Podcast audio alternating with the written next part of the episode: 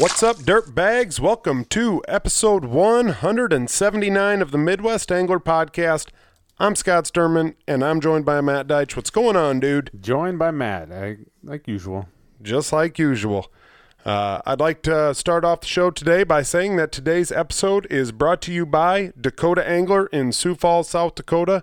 Uh, stop in, talk to Josh, talk to Todd, talk to the rest of their crew, and uh, they'll get you pointed in the right direction for fishing, uh, uh, not just in South Dakota, but all of the tri-state area. Yeah, definitely. I know you, we're starting to get to these real warm days. You know, obviously the days aren't as long as they were. I mean, yep. We're starting to get shorter days, but kind of in the dog days, and you know, you need to start switching up your tactics a little bit, and they have all the tackle there that, you know, you need to do. You, you know, stop in there, talk to those guys, and they'll get you what you what they're biting on. Yep, no doubt about that. Uh, you know, one thing about these guys, they're, they're talking to fishermen every single day, right? Every single day, and and no, they're not going to give you the G P S coordinates on on where these guys were, but they're going to tell you, like, hey, we've been noticing that we've been selling a lot of this. Uh, we've been noticing that we've been selling a lot of that. The guys are saying that they're, you know, biting on this. There's no better place to go than the small town mom and pop's tackle shop like Dakota Angler there in Sioux Falls. They're the they're the guys that are talking to the most people. They know what's going on out there on the lakes. No, they definitely do. And uh, you know, you just walk in there and you can kind of tell. They'll be able to tell you what the hot colors are because yep. people are coming in there asking for that. What the hot bait is, as far as like if they're using fatheads or larger minnows or crappie minnows or night crawlers or what, because, you know, that's what they're going to be selling a lot of. So yep. And uh we've mentioned it before, but uh, I'll mention it again now. Uh, we've got a promo code on their website, uh, w w w dot dakota angler dot com. Uh, they've got fishing rods. Uh, they've got plenty of tackle, uh, electronics. Uh, they've got nets. They've got all sorts of stuff that uh, that you can buy. A good selection of clothing. Uh, some killer cool Dakota Angler hats. Uh, Matt and I both picked up uh, one of those. Uh, and use the code DIRTBAG at checkout, uh, all lowercase D I R T B A G, uh, lowercase DIRTBAG at checkout for uh, ten percent off. Um, that helps us out a lot.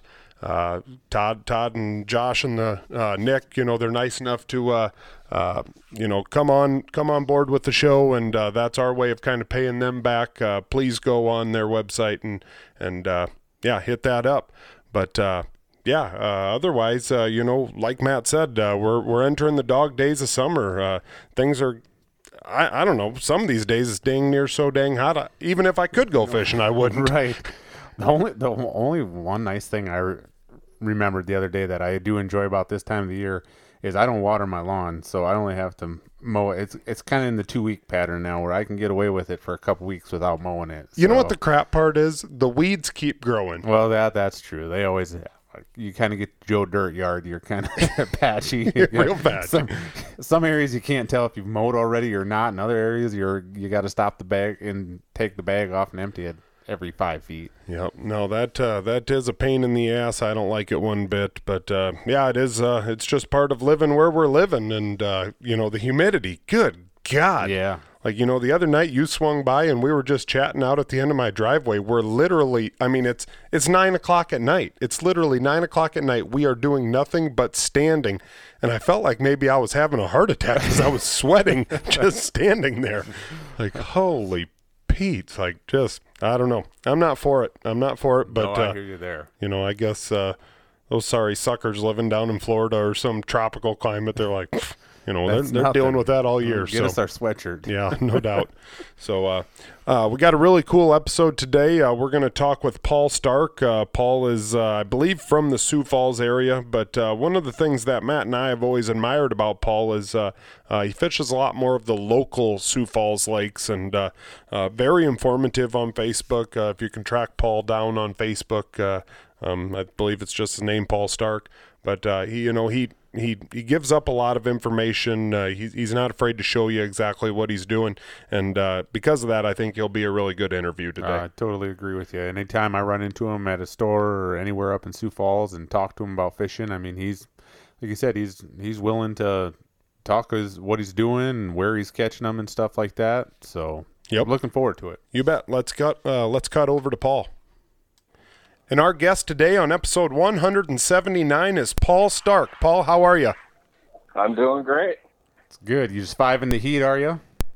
Oh, yeah. Oh, yeah. I've been out pretty much on the lake the last week and a half, pretty much every day. Missed a couple days, helped kids' charity event, a couple family things out. But been guiding and plus fishing some of the local lakes here around Sioux Falls, hitting those in the evenings and stuff.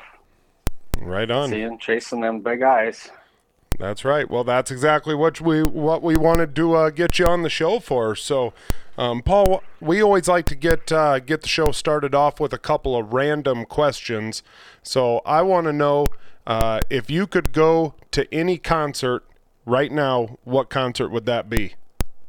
Oh, Kid Rock. Kid Rock, Kid Rock. yeah, all I'm right. all right. Boy, yeah. you, oh, Craig yeah. Euler, he he, Craig Euler loves Kid Rock too. Yeah. On, in in the boat, I got uh, Run Pandora, and there's times if you see me going in the boat, I have Pandora Kid turned up and Kid Rock radio wide open, and just American it, it plays, badass across the lake. Yeah, it, it plays a lot of oh, it plays a lot of my music for my generation. I graduated early eighties, so it plays seventies music plus Kid Rock and some of the good stuff. Your A C D C, Z Z Top, Pat Benatar, Kid Rock. Yeah, music yeah. on that order. What uh, what's your favorite Kid Rock song? Oh, there's so many of them and stuff. So caught me off guard on that one. I, I'm not sure off the top. Of that's all right. That's all right. You can. But, when you like somebody, yeah. you like them all. Yep. Yep, yep. And I'm in the music business. I go through install home theater audio systems and stuff like that. I used to build car audio systems and competed nationally and traveled all around the United States. And I won the world finals down in Florida at the Alaska Nationals. Really? Oh, wow. nineteen ninety-three. And then my girls started getting older, and I said, I just got tired of running. And I was professionally, I was sponsored by the factories and some of these big cars you see go around, like the M T X trucks and kicker trucks and stuff like that. Yep. I built those back then. Nice. That's uh, cool. I, sometimes I did them locally, and there's times I was down in Stillwater and helped with that one, and Precision Power one, we helped with that one. So did you did you work out of Sioux Falls, or did you have your own business? Or I worked out of Sioux Falls at the time. I have my own business now, and getting too old and fat to crawl under dashes. For the last about twenty-five years, I've been doing custom electronics in homes, home theater, smart house, computer yep. technologies. That's why partly Lowrance grabbed me up to be pro staff with him, because I understand the electronics so well inside and out. And I could run through menus. So these depth finders are pretty much mini computers now. Yeah, that's awesome. Stuff, so. Nice. I guess mine so, would be uh, if there's a state you haven't visited yet, what state do you would you like most like to visit? Alaska. Alaska. Oh yeah, yeah. I've I been... want to go, go on a cruise and go fishing in Alaska. I've been lucky enough to go on two cruises up there, and and it is uh, it's definitely impressive. You know, when a lot of people think of cruises, they think of the Caribbean and whatnot, but that uh, that is truly incredible up there. No, I the cruises that people I talk to, all they do is say that it's a big tourist trap, and they just travel around and big drunk fests. I've not drank, and since I joke around, I. Last I got drunk was the, my wedding night, and that was about thirty-eight years ago, and I woke up the next day married. I said, I'm not going to do that again. And that's meaning getting drunk and stuff. But no, I've never really had a habit for it back in the younger days. My dad was, when we were out in the fields, I lived on a farm up in northeast South Dakota, and uh, you want a beer or pop, and I always wanted a pop or orange juice, and I never got a craving for it. And plus, I got a fishing habit support. I can't afford that alcohol. That's expensive. That's right. That's us too, also. Yeah. Now, I'd now, rather buy a plug than a bottle of beer. Yeah.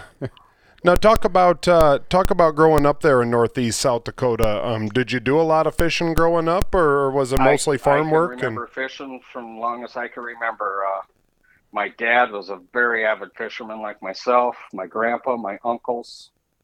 And stuff. My mom is. My mom loves to fish. Uh, probably my first big twenty-eight inch walleye that I remember, and a lot of remember it. My dad talking about it was Lake Ponset, and I was probably about five years old. And we were in the fish house perch fishing, and he was outside, and we had a just a homemade fish house, one of the ones you see pretty much flip up ends, canvas top. And he was outside going around jigging catch perch, and he put me and my brother inside.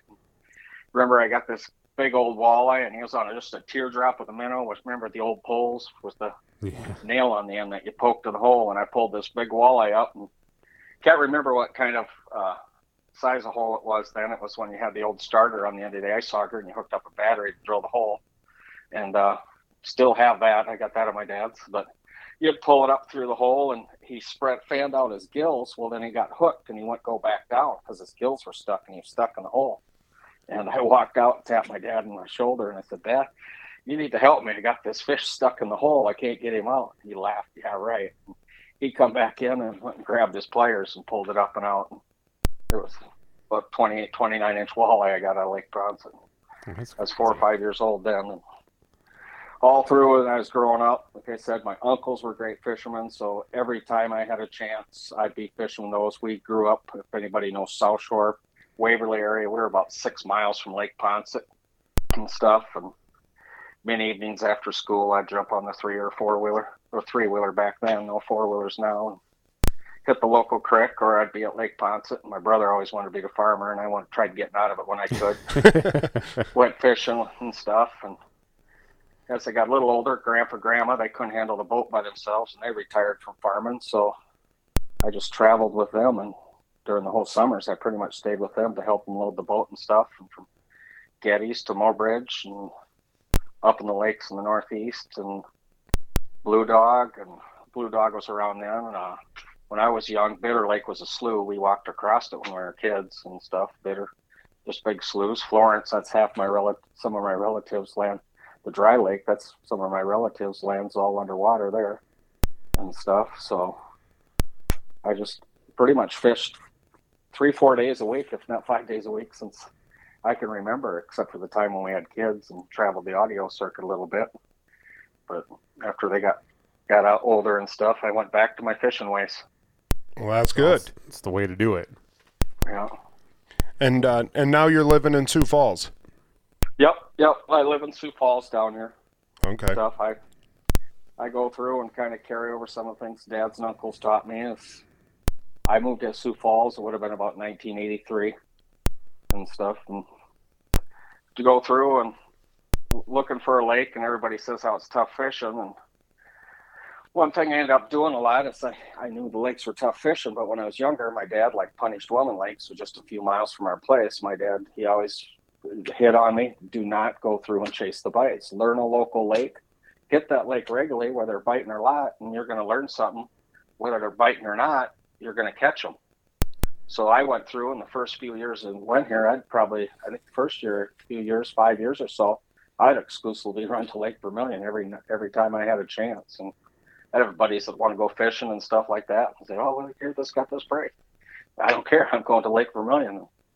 After a while, you, you end up getting proficient on Lake Vermilion, and you have five years, six years, I just fish in that lake steady. You learn the habits, and then I slowly started expanding, and then I'd say, I'm going to pick another lake here and I, stuff. And then I think it was back in the mid-eighties, late, or later eighties, I about nineties, I started hitting island, and it's like, hey, figured that out and stuff. And that was just an upcoming lake back then, stuff, and just slowly jump around each lake and try to learn each one. Each one individually, and just don't give up on them. Don't chase the bite. Go through and just keep hitting something over and over and over. And night you don't catch something, like you said, you learn what not to do. And right, yeah. Try something else. I mean, and do you it s- makes you a, a lot prouder fisherman knowing you did it that way, too, than hearing something and ninety percent to change the bite. And you go hear about a bite and you run there. The bite's done already, or yeah, you don't oh, know yeah. the exact technique, the exact depth. I mean, there's always some little thing that maybe a trick that you learn that makes you more productive, as you and I, we both know. Do you do you think that that's what a common mistake a lot of people make is to give up on a lake too soon? Like they go there once or twice and they're like, "Oh, there's no fish in here," so then they just write it off completely and never go back that's, to it. That's a huge mistake. Yep, I think it is a lot. I think look, the Game Fish and Parks in South Dakota does a great job. And look at the netting reports. I'd study those a lot, and I still do. I actually go through and take pictures of them, screenshots on the phone, and I look them over. And that right now, that's a lot of how I pick my lakes. And the one I hear the most buzz about, the people are at, I usually avoid, because you get a lot of people how they're looking for me out there and trying to figure out where I'm at. Well, if I hear lakes on fire or biting, I don't go to it. I'm not, for me, it's out trying to find the fish and get them on my own. I don't, I don't care to chase a bite a whole lot. I don't, and stuff. It's, don't need fish in the freezer. I just go for the challenge of trying to figure a lake out. Yep. You know, Paul, uh, Matt and I talk about you quite a bit. Uh, you know, a lot of people feel like if you're not going Uh-oh. north of... Br- no, no, no, no, no, no, no, no. No. But, uh, you know, both of us follow you on social media, and, you know, you consistently catch big fish. I mean, it, it seems like you, you're consistently catching fish, but they're big ones, too. And, uh, yep. you know, everybody, uh, you know, I feel like a lot of people think like, oh, man, you got to go north of Brookings in order to really get on walleyes. You know, there's no walleyes in, in southeast South Dakota, and, and that's just plain out not true. And and, I, and you're proof of that. But, but you know, a lot of these lakes down here are a lot smaller. You know, they're not the size of Ponset, Bitter, Waubay, Thompson.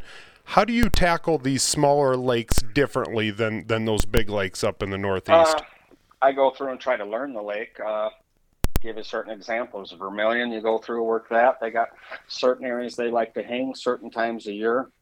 Uh, a lot of the other guys that fish vermilion may know about that sunken bridge up north.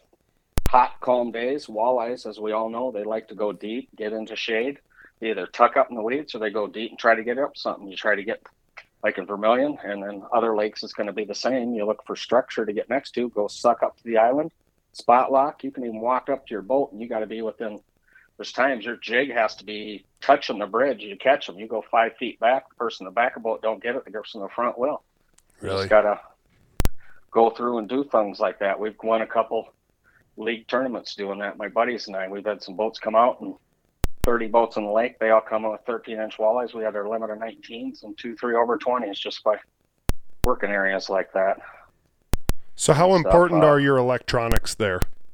Uh, I do a lot of driving and looking, so I use that a lot. But once I find the fish, then I usually work them. Some of the places I fish, I got Lowrance, obviously, with active target. I use it a ton ice fishing, some in deeper water, but a lot of the stuff getting to this time of year and later, I fish so much tight into the weeds and along the weed edges that you, you you can't see the fish in there anyway. You're just trying to get them to suck out of the weeds to go to your lure.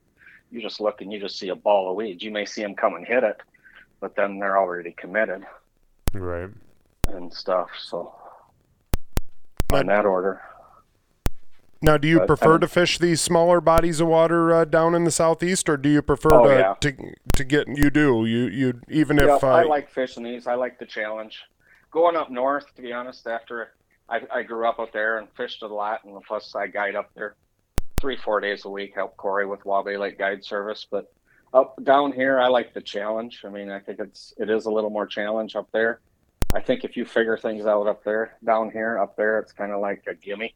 In a lot of ways, it's not saying I get them every time, but it's I usually have no problem up there. Stuff if you use the, you learn the methods to get into a pressured lake down here, and then you get up there that has bigger populations, less pressured. It's you usually can get get them pretty easy. So I think so. Yep. Yeah. And then there's the days. I mean, it's not every day, but it just as a rule of thumb, I think it is. Now, now you're the type of guy that also uh, you're kind of a quality over quantity guy uh, when you're fishing for yourself. Uh, you'd be ra- you'd rather go out and catch, uh, you know, one or two big fish than than a couple limits, right? Yes, by far. Yep. Stuff. It's always nice to go through and get clients. You probably see some of the pictures with clients getting their limits and stuff. But I go out, I'm just as happy if I got if I get a couple twenty-six, twenty-sevens or one even twenty-seven, twenty-eight a night. I'm tickled pink. I found one of the big walleyes, and I outsmarted one of the walleyes. It's it's not me about against any other fisherman. It's me against that big old walleye. It's just like when you go deer hunting, everybody's after that big buck, and yep, oh, you got him. Well, me, if I go through and find that big gal that's been hiding in the weeds and been elusive for all these years and stuff, I, it just that one fish just makes me happy. And a lot of things helps going fishing. I go through and work a lot of days. I go in at six, get off four, four thirty, sometimes five thirty. I don't hit the lake. Last night I never left the lake and put the boat in the water till seven o'clock and stuff. I left the lake about twelve thirty, one o'clock, but it's just and that, but in this way, wife doesn't miss come home, eat dinner with the wife, make dinner, eat with her and stuff. And instead of, I'm not a T V watcher or much, just slip out to the lake. It's just so relaxing, and you get back the next day, it's like you have the weekend off. Yeah, yeah, that's true. And stuff, instead of watching in front of the tube. Nothing worth watching on them anyway. Ain't that the truth? Well, now it's funny. I got a lot of them people call up and said, "Oh, do you watch this fishing show and that fishing show?" I could hardly tell you. I ever watch T V. Actually, this last fall I recorded. Had a guy call me that has a T V show locally, and we recorded about eight, nine episodes, and he was all excited to get me on. And I can say I've never, I've maybe seen his fishing show maybe once, because usually I'm out fishing, so I can watch them. Yeah. But, so now, now we're making that transition here, where we are getting into the kind of the dog days of summer that people like to call them, and the, and the bite can get tough at times. What are, like, some different techniques that you're kind of going towards right now? I look at the walleyes in the summer months. I feel the, the temperature of the water, the amount of light, and stuff like that really affects them. Most of your bait fish and stuff are going to be sucked up tighter in the weeds, and the walleyes are either going to be deeper, relaxing, or down there in deeper structure, or they're going to be sucked tight, tight in the weeds. So pretty much how I pursue them is uh, either – go during uh I mainly go later in the evenings or early in the mornings, because that when your water temperature and the light is lowest for walleyes, and that or some of the windy days it can be productive too, like today was. But uh go to the deeper waters. I'll look for structure, just like I said, the bridge, or like Twin Lakes by Sioux Falls, or Island Lake up by there. Twin Lakes has a bunch of sunken trees. If you ever try trolling around there, you're tangled up, and I don't know how much tackle you are there. You can probably go yeah. rich with being a scuba diver. Right. But uh, I would I would go there, and I'd pound in that, pound in that structure. You're going to lose jigs and lose stuff. I'll jig with maybe just a jig and a gulp minnow and that, and on some of that structure, or a jigging ramp if it's not quite so weedy, or if I can get to the edge of it and not get tangled up. I go through sometimes eight, ten jigging ramps maybe an evening. But, hey, it's the price you got to pay to go after that fish. Well, if it gets too bad, I'll just switch to a jig and a gulp. I mean, you get a box of jigs cheap and gulp, or even some of the power baits that look like minnows. I like keeping things natural and just pound the bottom with those around the area. And that is one of the ways in the deep water at this time of year. Uh, as it gets towards evening and the sun goes down, I'll go through and I'll go through and hit the uh, maybe what Corey and I, Corey Ewing with Waubay Lake Guide Service, that him and I fished together a ton. We'd go through and we'd call it power corking, where we'd go through and throw a slip bobber and hang a couple f- foot or so down, depending on the depth of the area, and just throw a plain hook with split shot and throw a leech on it and drive in the boat. Go back and Twin or Island, some of these areas that have the thickest of weeds, you can hardly get your boat through it. You're going to see these little openings back in there once in a while, and flip a bobber in there with a with a leech, let it settle down, and take and jiggle it around a little bit. You don't get something, look for the next opening, pitch it in there. They're there waiting to ambush something, just like any other predator is waiting to ambush something. And people come back there and they're just like, oh, dang, I can't see how you don't get weeds. Or go through, and a lot of people, a lot of bass fishermen know this, but get out, go get the bass ta- tackle, go through, get the weedless, the crawlers where you do, rig them up with Carolina rigs and stuff like that. Pitch them and let drop them in those openings and stuff. Them, them walleyes are there, yeah, in the weeds and the shades. And I think you guys bass fish enough a lot too. You know that. Oh yeah, a lot of people do that. You're some a lot of the. I was just thought I just heard seen the other day online that one of the some one of the bass tourneys caught some big big walleyes down south someplace. They did great. They caught more walleyes than bass by using their using their bass tackle. And me and Matt had that one time over at uh, Spirit Lake and, and over on the Iowa Great Lakes. We were pitching underneath docks, and we kept catching all these walleyes. Yep, like, yep, yep. To... yep, and then come up as it may gets later, I'll go through, and you got this area of weeds where it may be solid weeds up to the top, but then you have that layer where it slowly, like, angles down, and uh, you get maybe in ten foot, and they may be three foot off the bottom, and you get up in eight foot, and they may be a foot under the water. Get these shallow running plugs and stuff, and pitch and bring them over the top. Uh, husky jerks, uh, shallow flicker shads. I mean, there's a there's a whole number of them and, and stuff. I mean, choose your favorite poison. pitch right to that weed edge mat and bring it in. And you're going to hook a little weeds at times, but those fish are coming up out of the weeds with their mouth open. You get a little, as long as you got the action yet, I think them fish are still going to hit it. I've had many times they have weeds on the line and stuff, and they'll just come up right out of the weeds waiting to ambush something underneath and smack it. Huh. And just nail it. I mean, that I, I do, sometimes I do countdowns a lot too, because what's nice, you throw them out, you bring them in, they stood a little high, and then as you get closer, you're real slower, and it will just keep falling down as you come in, and you can stay right on that top of those weeds. And maybe the first twenty casts or so, you're going to get re- weeds regularly, but after a few casts, you're going to realize where to keep the tip up, where you can start bringing it down, and just stay at the top of those weed edges. You may nick them a few times, but that's when you know, speed it up or bring it up a little bit, and those fish are waiting there.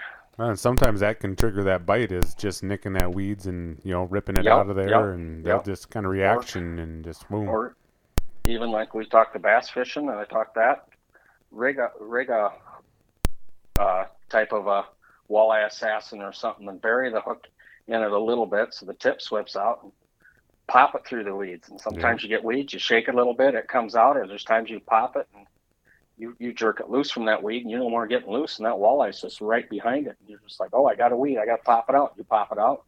We've all had it. All of a sudden, your pole butt gets ripped out of your hand. Yeah. And and we've all had it, and that's where those walleyes are right now. Now, now, uh, you know, when you're when you're switching to those techniques away from, say, your spring techniques, uh, are you looking? Are, do do you run your spring techniques until they quit working, or, you know, is there a certain time of the year, um, you know, normally July when you switch over, or is it? I'd uh, say my spring techniques, I'm cast in the same areas. It's just the weed lines are in shallow water.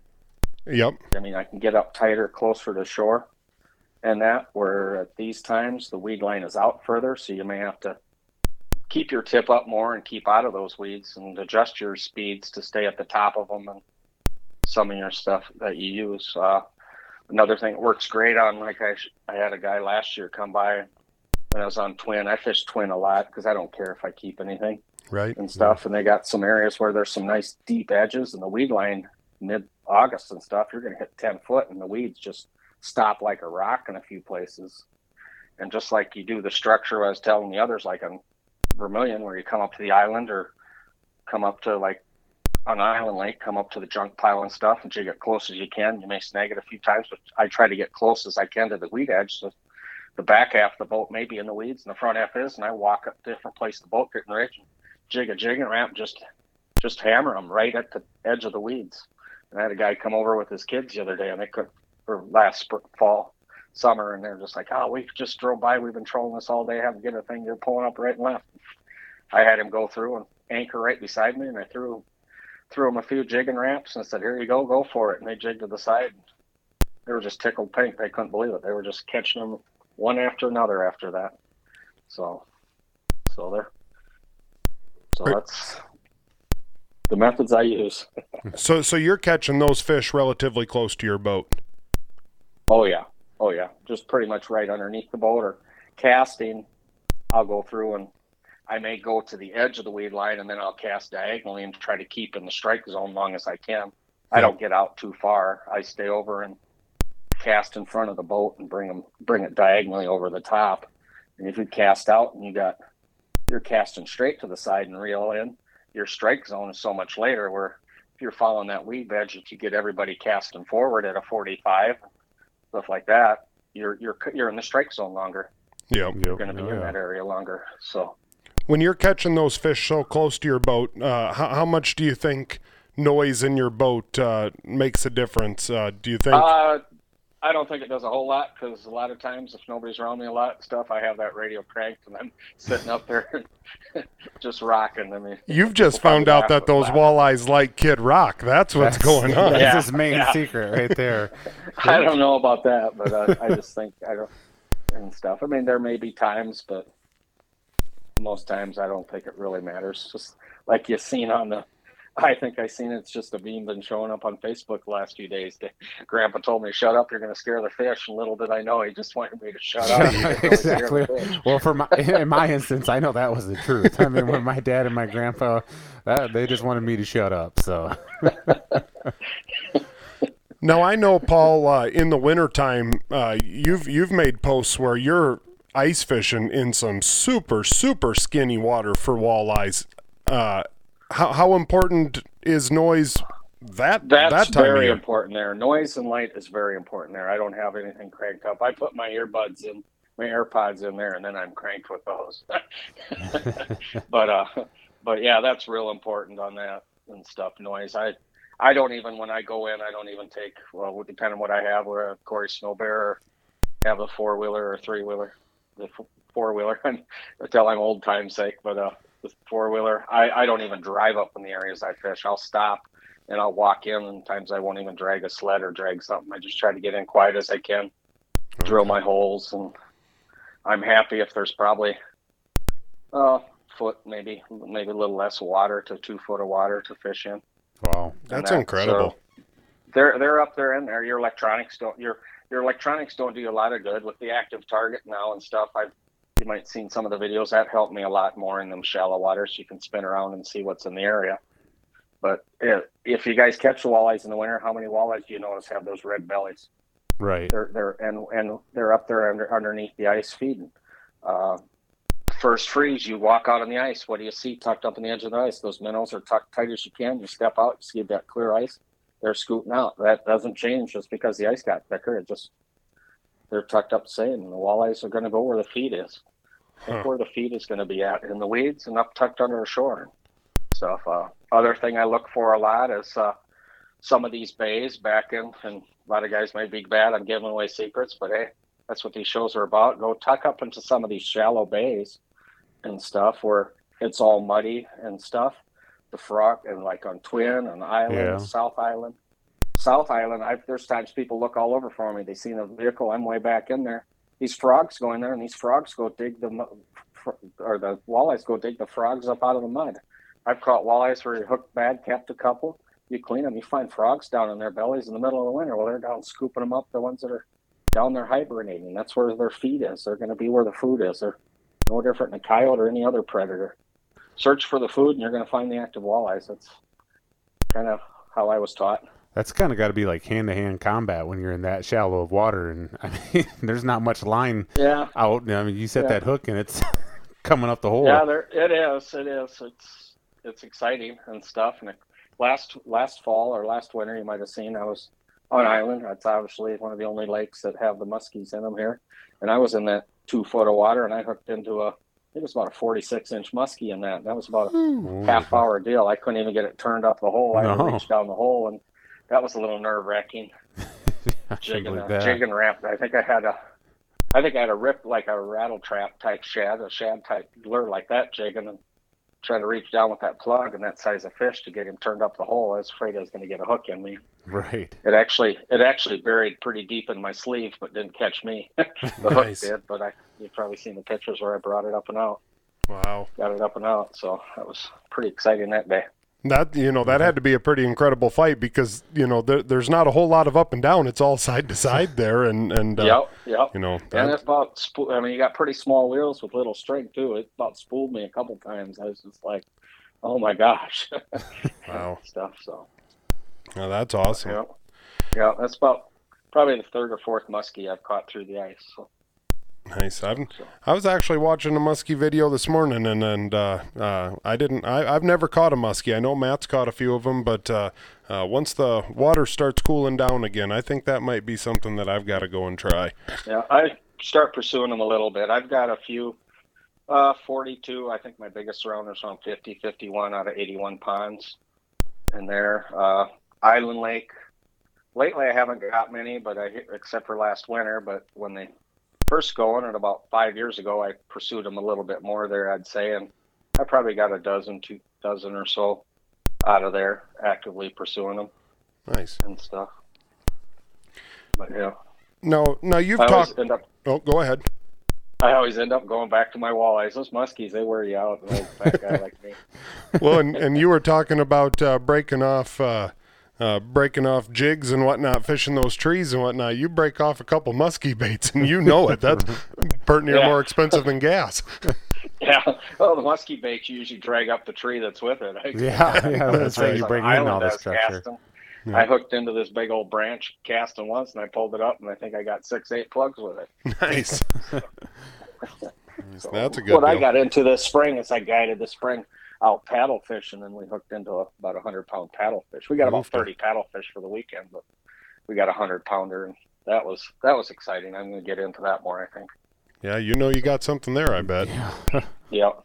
How how yeah. long and of a fight was that? You don't go fish those alone. I found that out. I helped a buddy and guided him, and I don't see how you get one in by yourself. It needs a two-man deal. I believe that. How long of a fight was that one?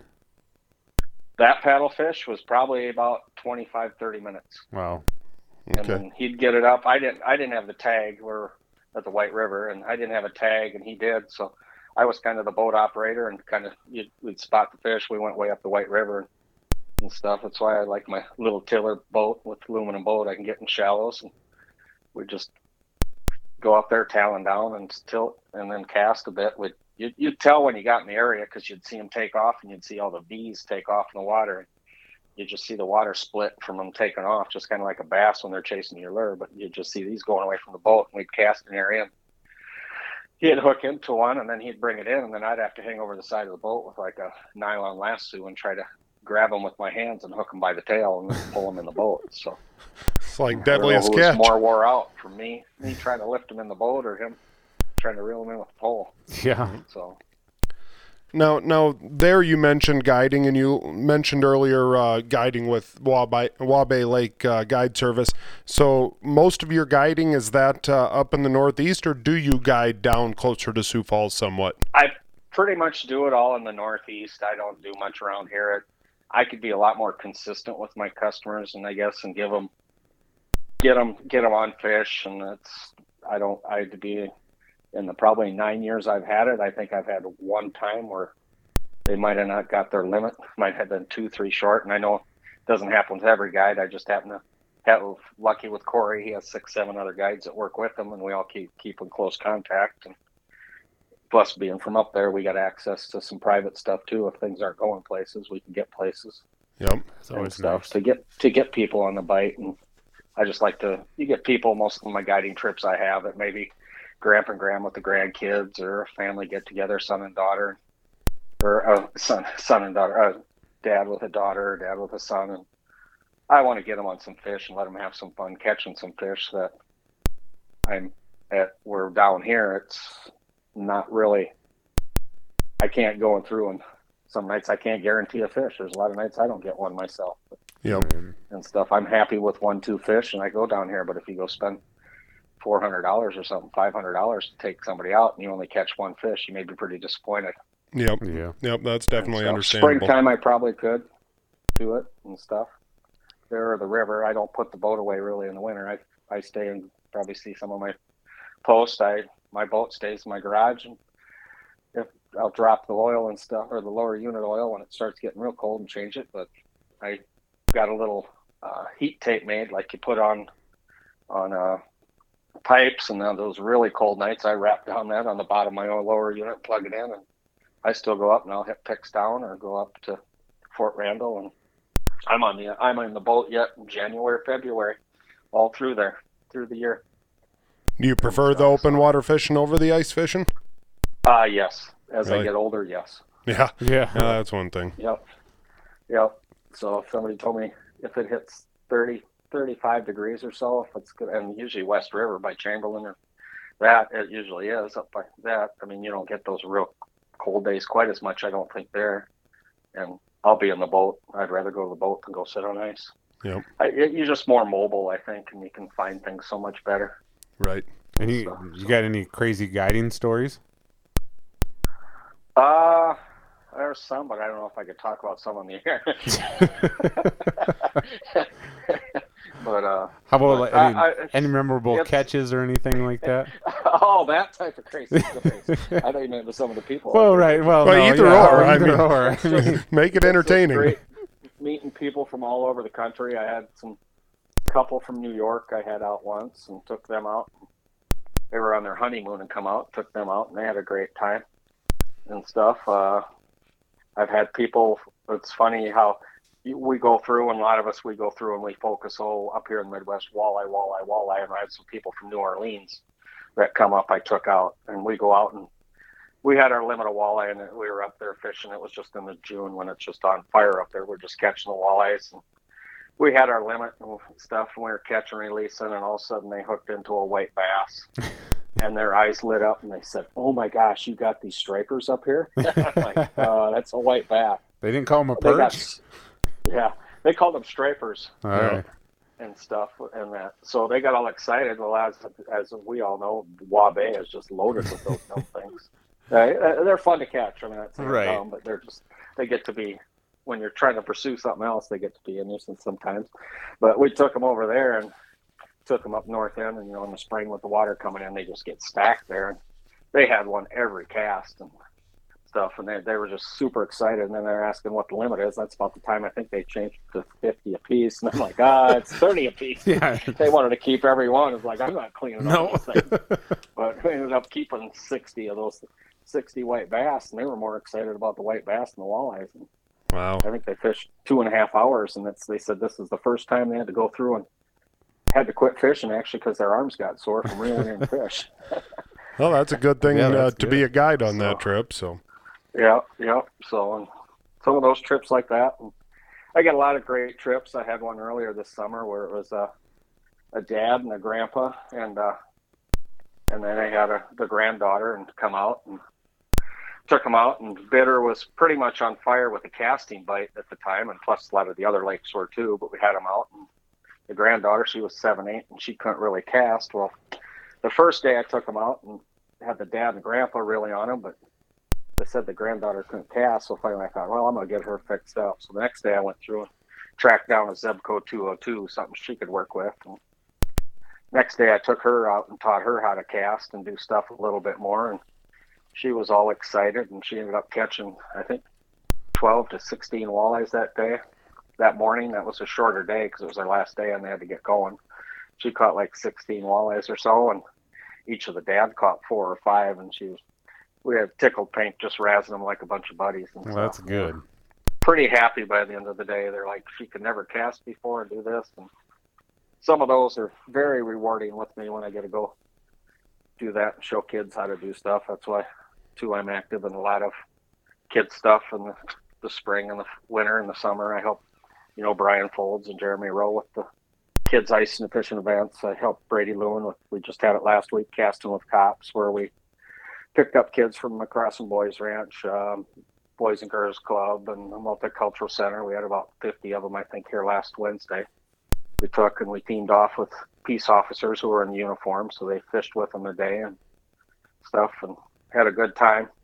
A lot of that stuff I can't post because of certain rules and regulations. Yep, yep. Kids online, so I could share their stuff, but and then I go through and help the National Turkey Federation of Brandon. I'd say they're one of the great organizations I'd say support. They go through and pick up kids from the Crippled Children's Hospital, and since the COVID deal hit, they don't do it as much, but they're going to try getting going again. But we get one hundred twenty-five kids a day, and we got a private pond that I got access to from a friend.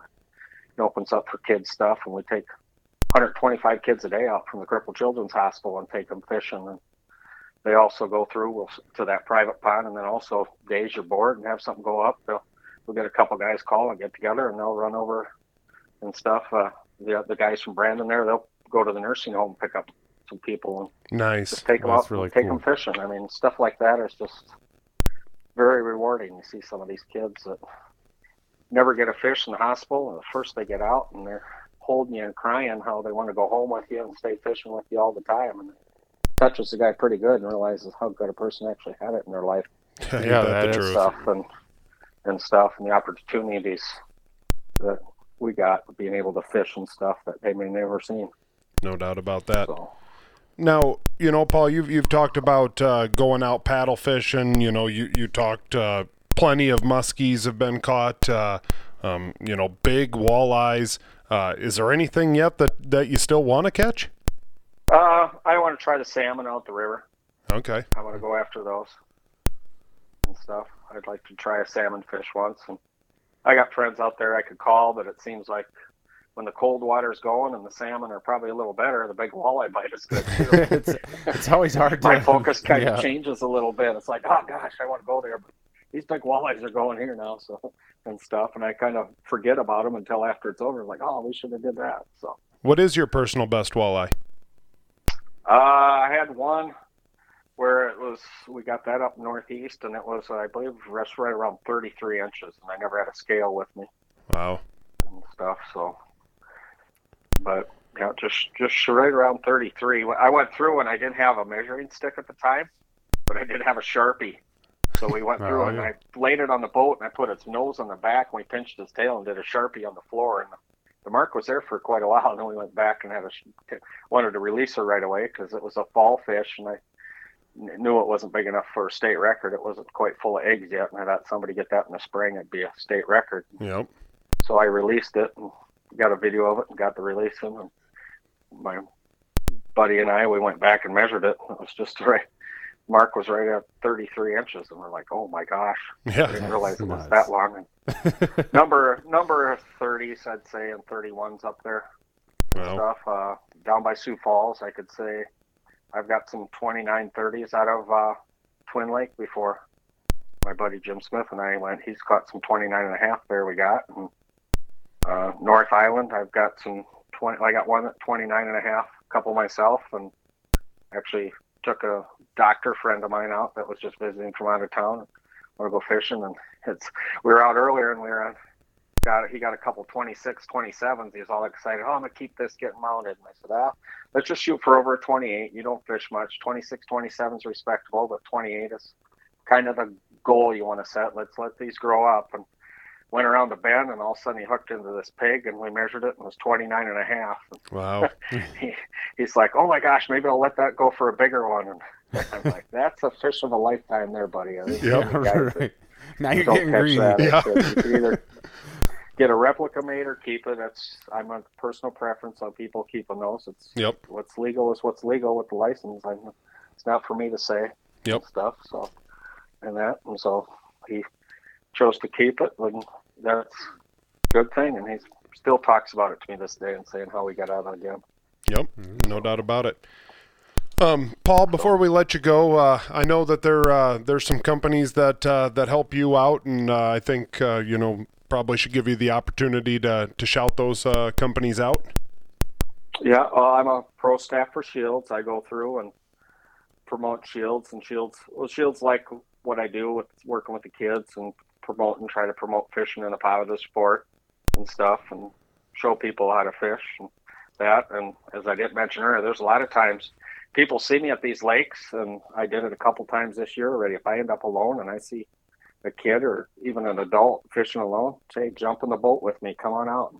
I have them come out with me. I don't have a clue who they are when they leave, but they end up being friends by the time I get done and stuff. A lot of them I get on big fish, but Shields helps me out great. And as you see, try to do that, and I also go through and Lowrance. I'm with pro staff on their team where I go through and I do the training at the Shield stores and other businesses how to that sell the Lowrance products, how to help sell it, the features and how it controls. And yep. Plus, when they get through, they get stumped. They get a lot of their customers and clients. They call me and I help them out. I had a couple boats just last week. I went through and did firmware updates, and some of them, a couple of them I went on the water with and showed them how to do settings, do different screens, and showed them how to run the units. I got to go to Pier Thursday and Friday, and got two, three people I think I got to take out and want me to jump in their boat. They're going to pay my gas there and give me a little extra and take them out and have them run electronics and show them how to work their active targets and set their settings and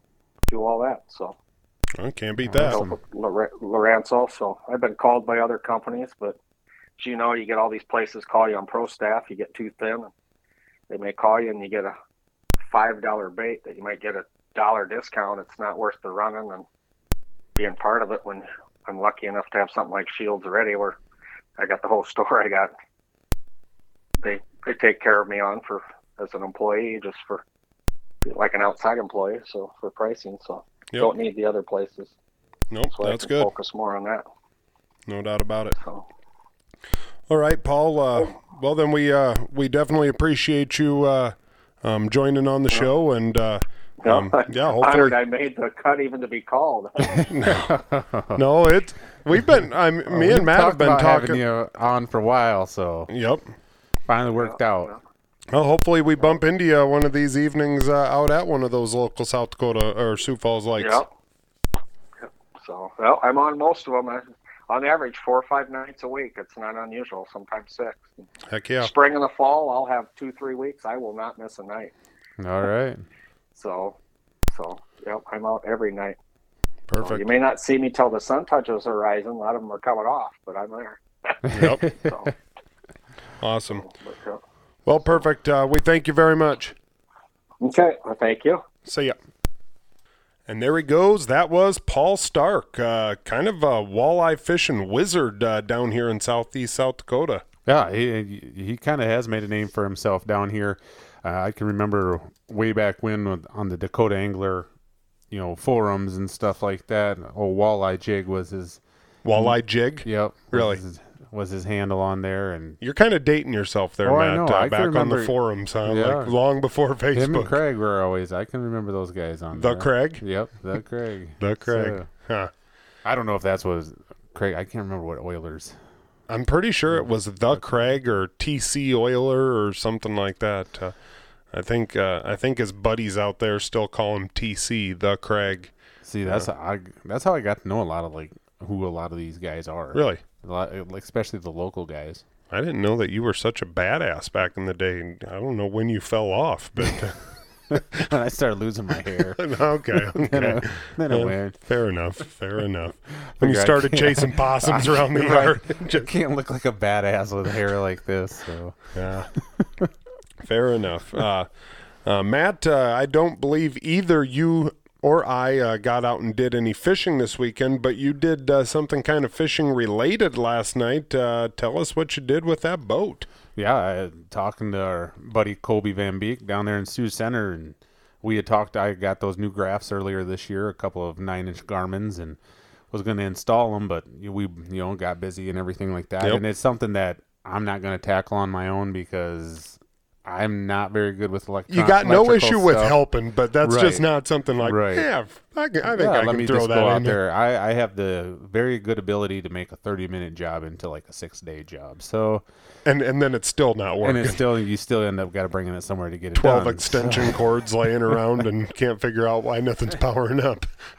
So I, I met, Kobe and I had been talking back and forth, and uh, he's like, well, I don't have anything going on tonight. I want to bring it down, and we'll – tackle it at my place, and I figured out what the heck. So I loaded up the boat and ran down to Kobe's place the other day on Saturday night, and oh, I suppose we got started around six o'clock, and I think we buttoned everything up around ten thirty. So nice, yeah. We, I mean, had to work in the dark a little bit, but yep. we were able to push kind of close into his garage, so we had some light there. And no, we got both of them on. They both turned on, so I guess that's a plus. Uh, that's half the battle right there.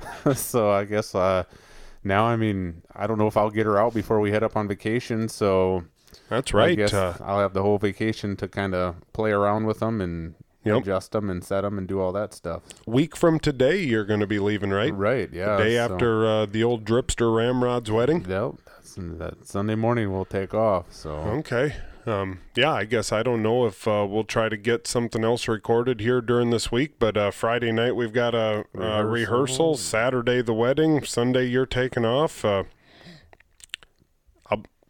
Thursday night I know I got a fire meeting, so either right. either we're going to turn and turn, flip-flop and, and do one again like tomorrow, or, or that's probably uh, it out of you for a couple weeks, but right, uh, yeah. um, that's all right. I'll, uh, we'll see what Jeremy Kay's up to. We'll... We'll, we'll figure out somebody. Maybe we'll give you a call, figure out what's going on up in Minnesota. But uh, um, have no fear, guys. Uh, we will at least we'll hear from Matt in the next week or two. I'll be up there. Yep, that's right. I'm looking forward to it. Always oh, look I forward to that. that trip. I believe Always that. Always look forward to it. Jeremy Lakes, just got back from I there. I was going to say from the exact same spot. So. Yep. Water is up more than it was last year, so that's always nice. Last year you, they had the lifts down as far as they could go. You could barely still get your boat on the lift. So this yep. year, looking forward to not having to deal with that. Things a little bit different. Yep. Um, a uh, couple things. Uh, couple things. Uh, N W T this weekend. Uh, Marinette, Wisconsin. I believe that's on Lake Michigan. Um, don't know a whole lot about uh, that area. I think it's somewhat in the Green Bay area, but uh, um, yeah, I guess I Lake Michigan. The only I, I know that they mentioned it on uh, the sinking of the Edmund Fitzgerald song, but uh, that's about all I know about. Uh, I think they said the the bays and islands are for sportsmen.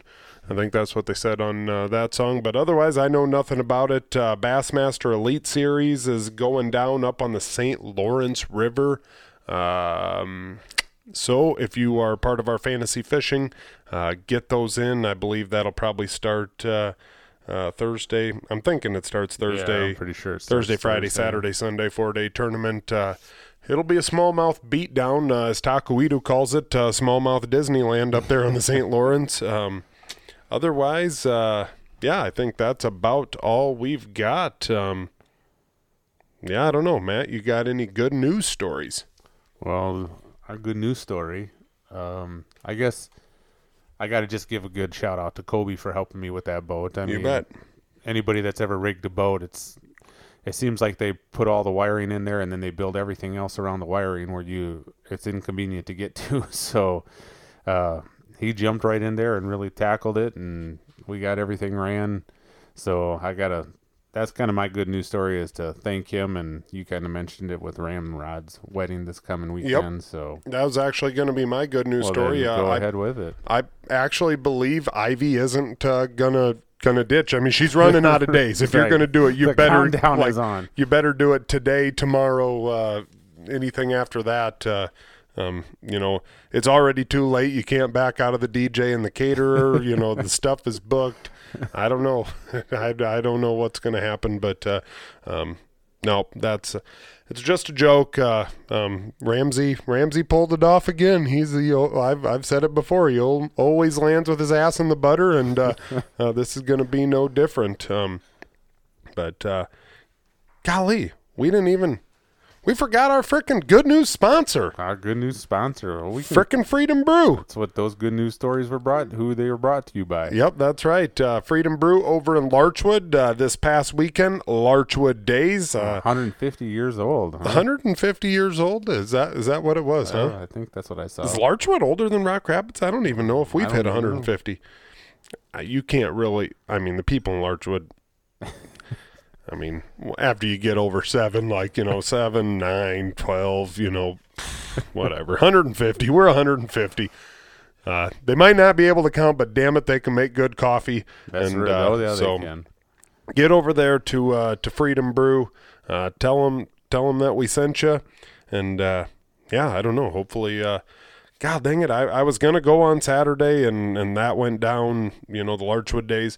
But uh, one of these days, I think I'm just going to have to take a week off work and just get over there and start start getting after some of those drinks. The the fair's coming up. Maybe maybe maybe Freedom Brew needs to go mobile with the Lyon County there Fair coming up. That's a good idea. Not a bad idea. Uh-uh. So Freedom Brew, uh, that's our that's our dudes. Also, I want to give a shout out. Uh, you know, Matt and I have talked a lot about uh, dirt track racing. You know, Jeremy Kay, our buddy, at my neighbor, uh, used to be a dirt track racer, and uh, um. Yeah, we, we're just fans of, of the overall dirt track racing scene. Uh, there's some dudes from here. Uh, one of them's from here in our town. The other one's from the next town over. But they've actually started up a podcast called Hoagie's Garage. And that's H O O G I E S Garage. Uh, his last name's Hoogeveen, I believe. And uh, they they do a lot of uh, dirt track racing stuff, uh, kind of the exact same thing that what we do. Um, they give uh, dirt track racers a call. Uh I've I've really enjoyed it. Uh, I've talked to a lot of other people around that uh, uh, are into the dirt track racing, sprint car racing, and uh, they're getting some big guests yeah, I on. I mean, say, you know, yeah. they they're they're not afraid. I believe they got Rico Abreu uh, scheduled for this coming week. Uh, they've had Lance DeWeese, Carson Macedo. Uh, they do a lot of stuff with the local, uh, um, you know, on the local level with the Houston winners and whatnot. Uh, I highly suggest uh, it, it'd be worth your time to. Uh, So at least check them out. Uh, if, if you know if it's not for you, well then fine, that's fine too. But uh, um, it is for me. I, I enjoy it every single week, and uh, um, give them a shot. Yeah, give them a shot. Uh, check out uh, check out Midwest Angler Podcast, and then turn around and check out uh, Hoagie's Garage. And it's the cool thing about it is it's just like fishing, yep. you know, related to people as far as. you know, a lot of us grew up with fishing in our lives. A lot of us have grown up with racing in our lives, right. Especially in our area here, because there is a lot of racetracks. When you start to think about it, yep. in our little tri-state area here, there is a lot of racetracks here. So, yep. I mean, it's a part of uh, a lot of families, you know, tradition and stuff like that. And to see those guys doing that is pretty awesome. Yeah, and if you don't like sprint cars, then there's something frickin' wrong with you. I mean, sprint cars. Sprint cars are like the the, the large, bass boats. Yeah, or, or like, like the, the bass. bass boat. You know, I mean, well, they're, they're like the like a sprint car is like a bass boat. I mean, it's you know built for speed, fast, and, sleek. Yep, you know, just, ev- even the people that don't have them want them. Yeah, you admire them when you go by them. You're just yeah, whoa, okay, well, that's pretty cool. Yep. Yeah, the hussies know. like them. The hussies like you know. There's a if there's a whole slew of hussies flying around. Uh, they're going they're going to the bass boats and they're going to the sprint cars. That's just a that's that's a it's just so, the way it is. So what would you compare walleyes to then in the racing world? The two B-mods. B-mods. Uh, always spinning say, out. I was going to say the two-man cruisers just kind of out there for a leisurely drive, taking nah, up de- the track. They're definitely B-mods. Definitely B-mods. So, all right. Uh, that is episode one seventy-nine. Uh, I believe we've pissed off everyone in the racing community now. So, uh, um, well, that's good too. You know, they... Sometimes they need their feathers ruffled, but uh, that's episode one seventy-nine. Uh, we appreciate you guys swinging in. We'll see you next week on episode one eighty. Later.